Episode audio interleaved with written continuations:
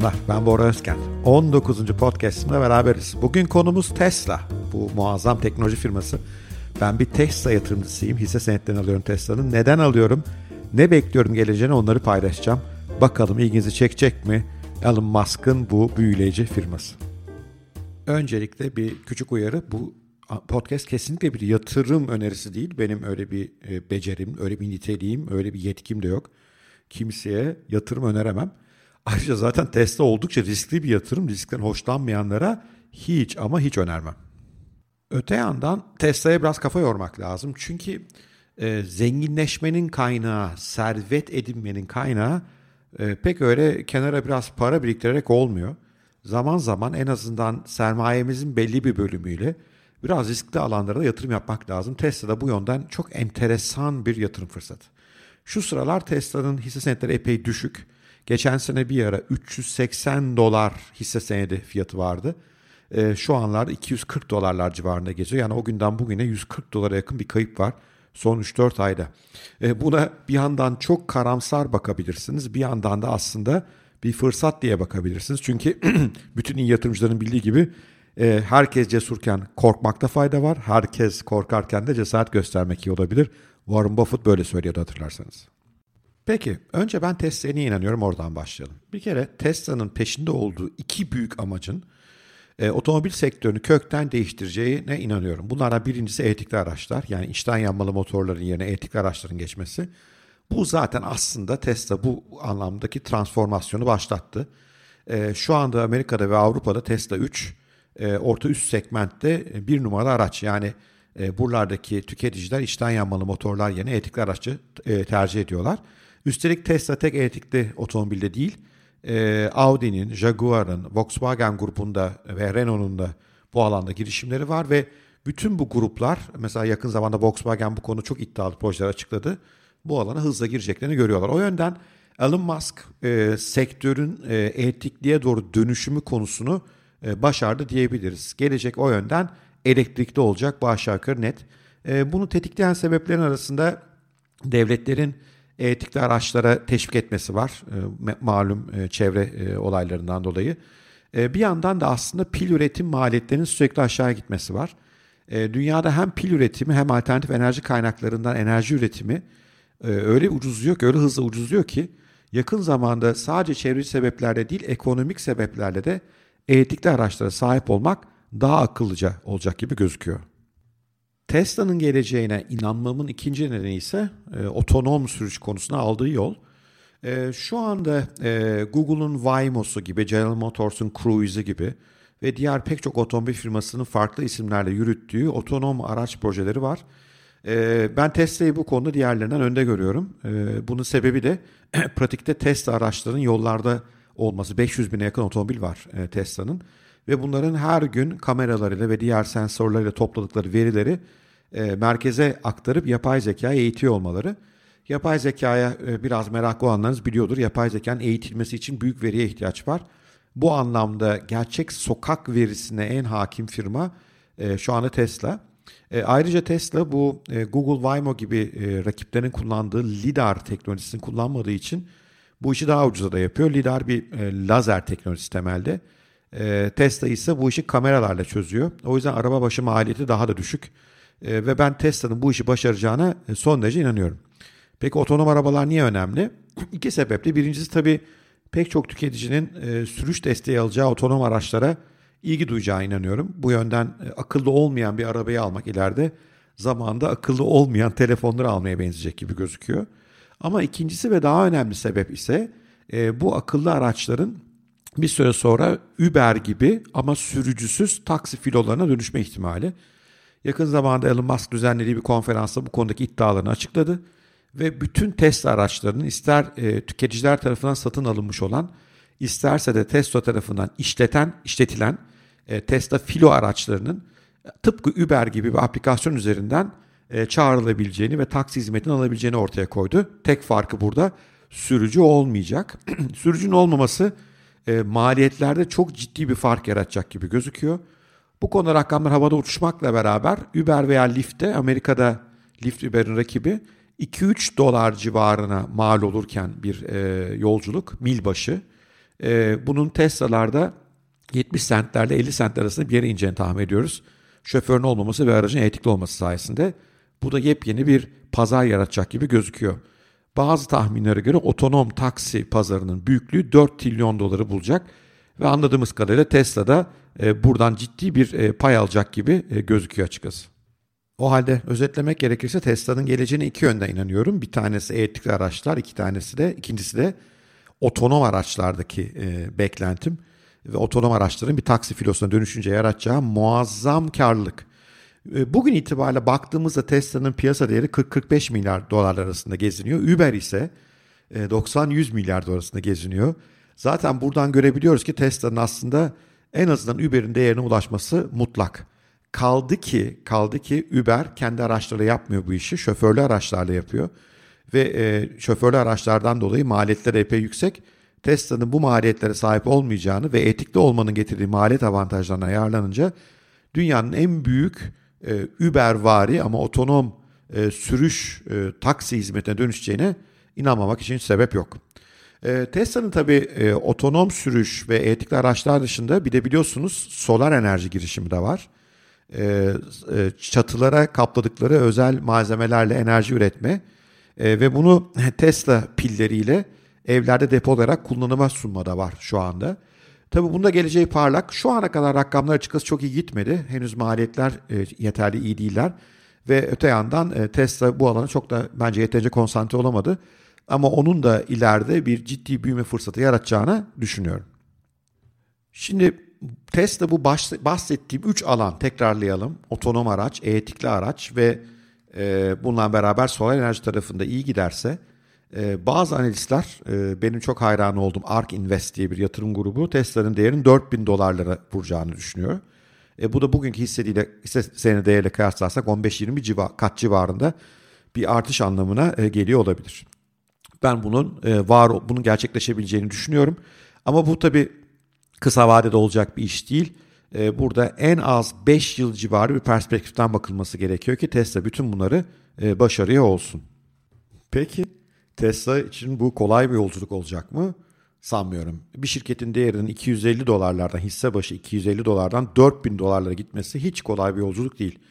Özellikle Tesla'nın durumunda bu biraz daha da zor. Birkaç başlık altına özetleyelim. Birincisi çok zor bir piyasada rekabet ediyor Tesla.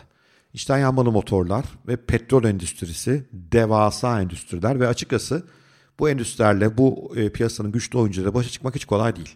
E, bunlar hem e, lobi anlamında hem finansal güç anlamında e, Tesla'yı yavaşlatmak ve durdurmak için her şeyi yapıyorlar. Kaldı ki Volkswagen gibi, e, Renault gibi gruplar zaten bir yandan da e, Tesla'ya rakip olacak araçları da piyasaya çıkartıyorlar. Yani rekabet hem gerçekten teknolojik anlamda rekabet e, olabiliyor burada hem de e, lobi güçleri var e, karşı tarafın. Bu birinci zorluğumuz.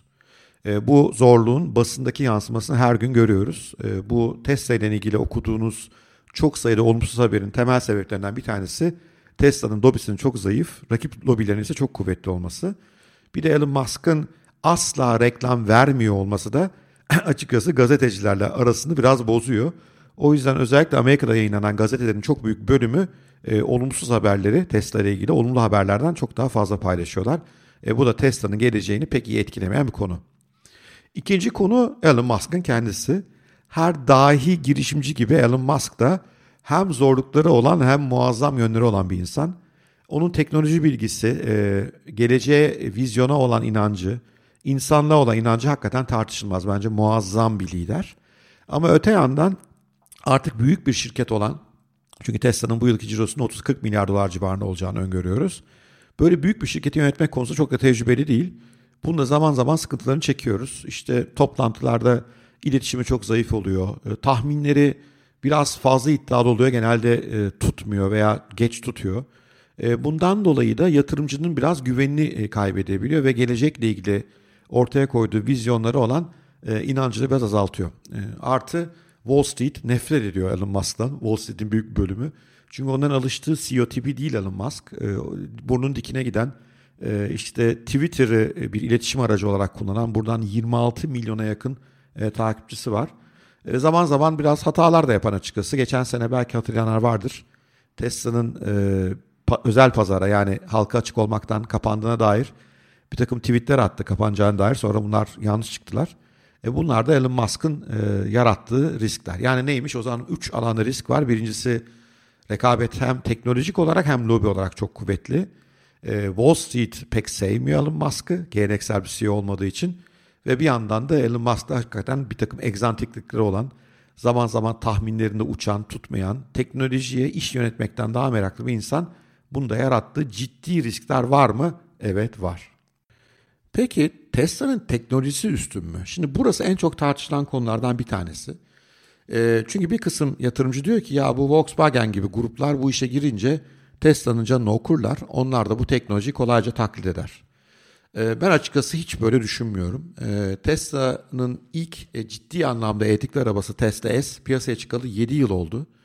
Şu anda Jaguar'ın, e, Audi'nin ve Volkswagen'in araçları hala Tesla S'in özelliklerine bile sahip değiller. Menzilleri daha kısa, e, fiyatları daha yüksek, otonom sürüş ve yapay zeka konusunda daha gerideler ve bir yandan da bu araçları birer yürüyen bilgisayar diye düşünecek olursanız kullanıcı arayüzleri ve yazılımları da yeterli değil. Pek çok benchmark bunu gösteriyor. Ben de şahsen bu araçları fırsat buldukça test etmeye çalışıyorum. Benzer sonuçlarla karşılaşıyorum. o yüzden teknolojik olarak olay pek kolay değil. Tesla'nın da rakipler arasını kapatması ve burada çok önemli bir gelişme daha var. E, Tesla artık kendi e, çiplerini de üretiyor, kendi bilgisayarını üretiyor diyebiliriz. Bunu aslında bir zamanlar Apple'ın yaptığına benzetebiliriz. Apple'da biliyorsunuz cep telefonlarının çiplerini kendi üretmeye başlamıştı bir süre sonra. Bu tabii e, donanım, yazılım ve kullanıcı arayüzünün mükemmelleşmesini sağlıyor. E, oysadaki firmalar Nvidia gibi e, yerlerden çiplerini alıyorlar. Onu kendi donanım yazılımlarıyla birleştirmeye çalışıyor ve burada da e, yine bunun pek çok unsurunu outsourced e, firmalardan alıyorlar. Yani entegre bir sistem yönetmiyorlar. Tesla ise bunu dikine entegre yönetiyor. Tesla'nın burada bir başka önemli gücü de inovasyon hızı. Bu büyük firmaların hantallığı Tesla'da yok tabii. Çok daha küçük bir işletme. Elon Musk da işin başında hala biraz hani patron şirketi gibi görebiliriz. Ve e, yazılım kökenli olması nedeniyle Elon Musk e, çevik yönetim, agile project management gibi tool'ları da iyi kullanmayı bildiğinden e, inovasyona çok hızlı gidiyorlar. Yani fikir vermem gerekirse alt üst 10 yıllık bir firma Tesla. Bunun ilk 2 yılda pek bir şey yapmadan geçti. Bir Roadster'ları vardı sadece. Şu anda Tesla Roadster, Tesla S, Tesla 3, Tesla Y e, yakında üretime başlıyor. 4 modeli bir de Tesla X var arada. 5 modeli e, piyasaya sürmüş durumdalar. Yani model başı sıfırdan teknolojiyi geliştirip ürünü tasarlamayı 2 yılda falan yapıyorlar. Bu rakip otomobil firmaları için hakikaten erişilmesi zor bir nokta. O yüzden Tesla'nın teknolojisinin rakiplerden bununla ilgili çok araştırma var. Ee, hem yapay zeka hem etikli olma özellikleri 3-4 yıl daha ileride olduğunu, inovasyon hızında onlardan çok çok daha yüksek olduğunu düşünüyorum. Bu da Tesla'ya arası arası kapanması e, çok zor bir üstünlük veriyor e, diye inanıyorum. Peki Tesla'nın finansal tabloları ne durumda? Hı, orası pek eğlenceli değil açıkçası. Oldukça borçlu bir şirket. Ee, bir, bir yandan da zarar eden bir şirket. Geçen sene 3. ve 4. çeyreklerde çok ciddi karlılıklar ve pozitif nakit akışları gösterdi. Bu ama tarihinde bir ilkti diyebiliriz. Ee, daha evvel iki çeyrek e, karlılıklar var ama onlar çok ciddi değil. Bu senenin ilk çeyreğinde zarar etti. 700 milyon dolara yakın zarar etti. Gerçi onun içerisinde Midafe'ye mahsus epeyce gider var. Bir de Tesla bu özellikle Avrupa ve Çin pazarlarına yeni girdiği için araçlarını sevk etmekte zorlandı. O yüzden e, faturalayamadı yoldaki bazı araçları.